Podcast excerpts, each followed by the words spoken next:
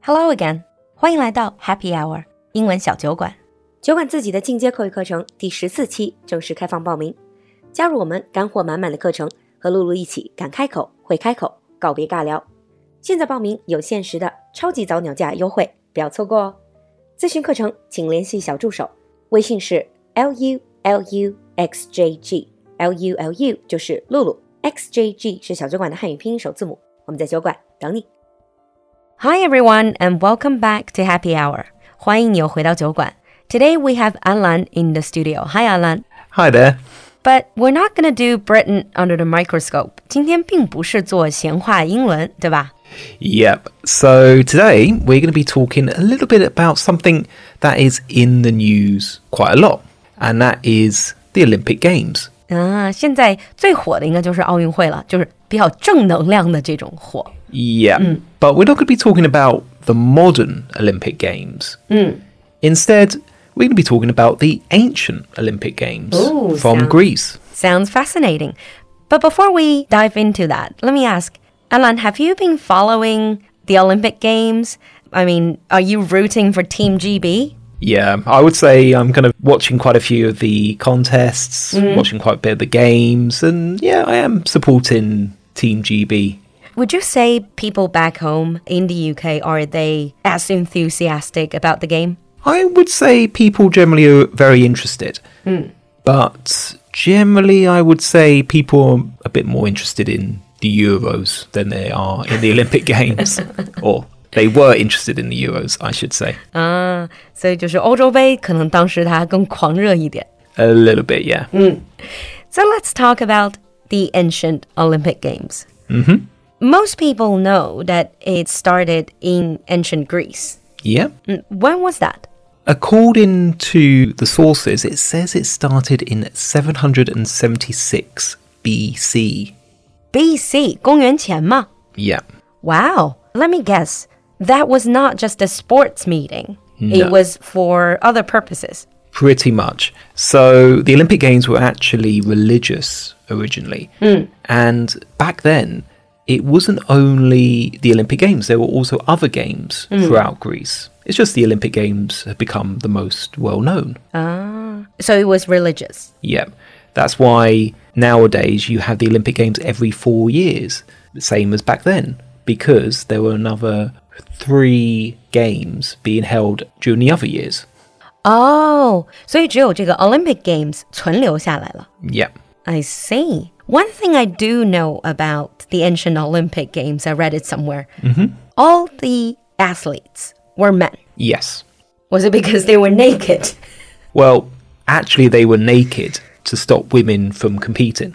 Oh, There was a story about a woman who tried to compete, and when she won, they found out that she was a woman.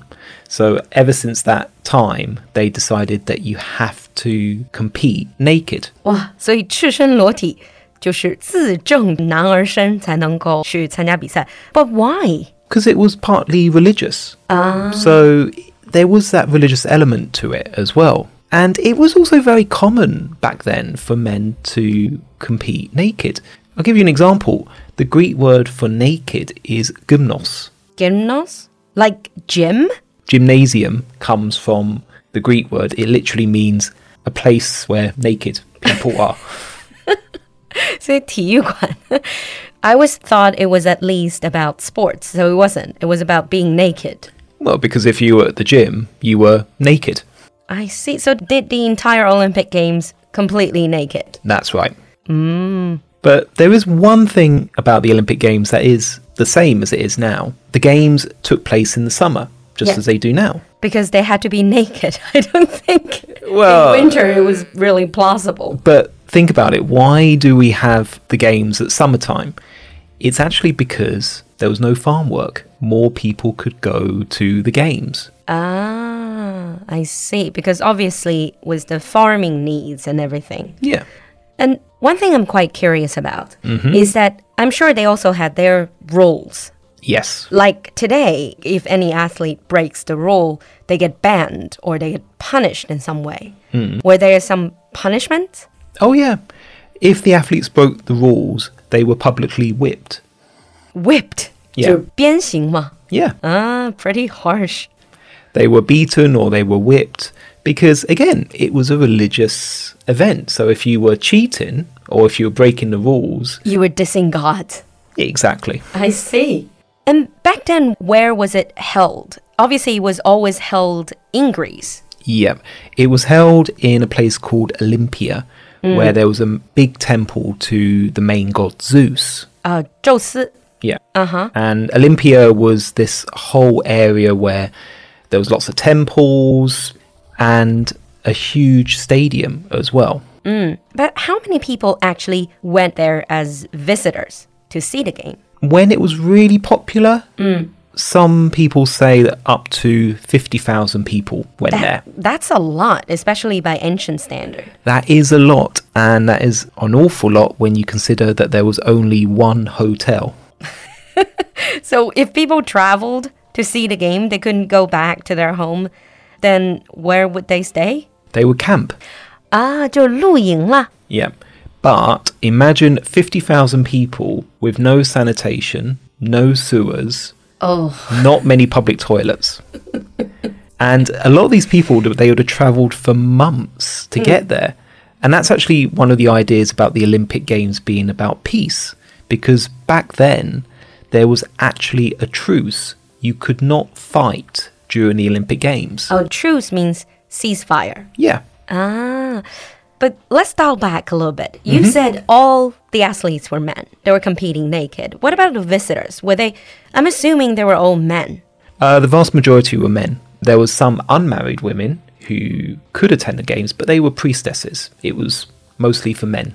Uh, because I mean, it's hard to imagine that women would actually be allowed to go to see a game where every man's naked. Well, it's hard to imagine any woman wanting to go anyway with 50,000 very sweaty, very hot, naked, smelly men. I guess so. The only women that went were priestess, Yeah, 就是女祭司 ah, because it, it's everything was about religion. exactly. And one of the highlights of the Olympic Games, which they don't do now, is the sacrifice of hundreds of animals. Oh, to worship gods. Yeah. So there was one sacrifice where they sacrificed a hundred oxen, a hundred cows. You know, I'm already picturing the entire scene with the animal blood screaming with naked men, both the athletes and the spectators who haven't washed for days. Would have been really smelly, In the height of summer in Greece, about 40 degrees. it was not very pleasant.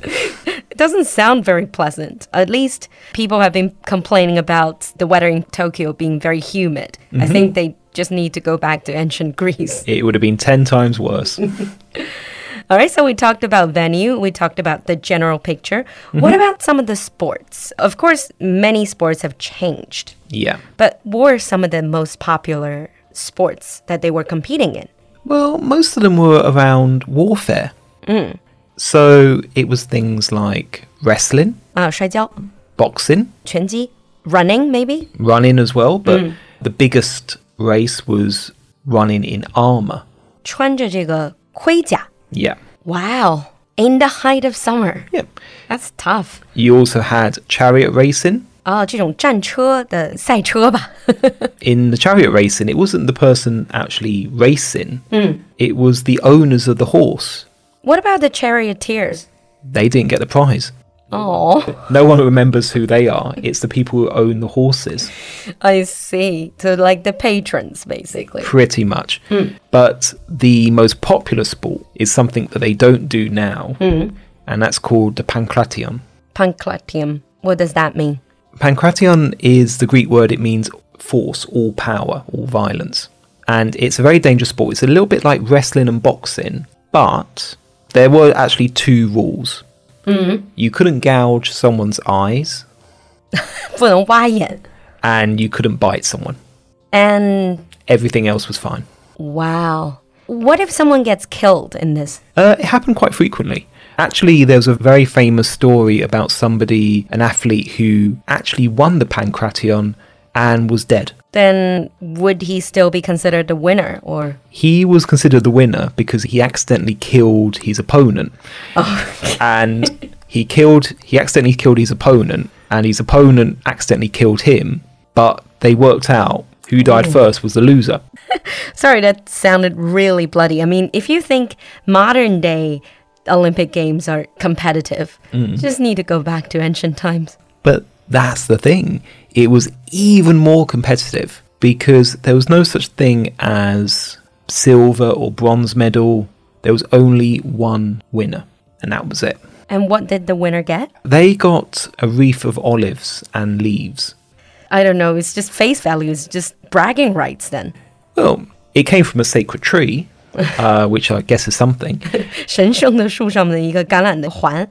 Okay. And sometimes they would get a poem written about them, Oh. and in some cases, they would get free dinners for life. So they didn't get any real money, fortune, houses, estate. Well, they got free dinners for life. but you have to think that they got fame. That's what people wanted. They, I see. These people would be known throughout the whole of the Greek world. And remember, it's not just Greece, it's Oh. Italy, Turkey. It's the realm of the ancient Greek influence. Exactly. So, and some of these athletes, even 2,000 years later, we still remember their names.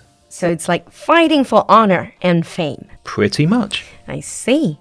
I mean, every country they would have very different reward system, obviously. And I imagine that for some of them, the most important thing would be the honor they It- get. It's about being the best. And that is something that is very, very important to the Greeks. And the Greeks actually believed you should fight for that honor.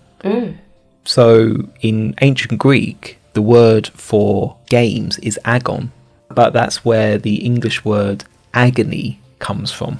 So pain, Pain, um, fighting through pain. pretty much. I see. I mean, if you think about what the athletes are going through, how hard they train, all of these scars and uh, the injuries they get, they're true heroes. I mean, not necessarily just as national heroes, they're representing something. They're representing a spirit to want to be better, to be faster, to be the best. Exactly. So, on that note, we're going to wrap up here.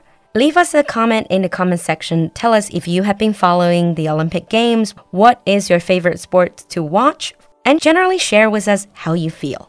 Thank you, Alan, for coming to the studio. Thanks a lot, Lulu. We'll see you next time. Bye. Bye. 今天的节目你喜欢吗？赶快联系小助手加入酒馆社群吧。小助手的微信号是 l u l u x j g，我们在酒馆等你。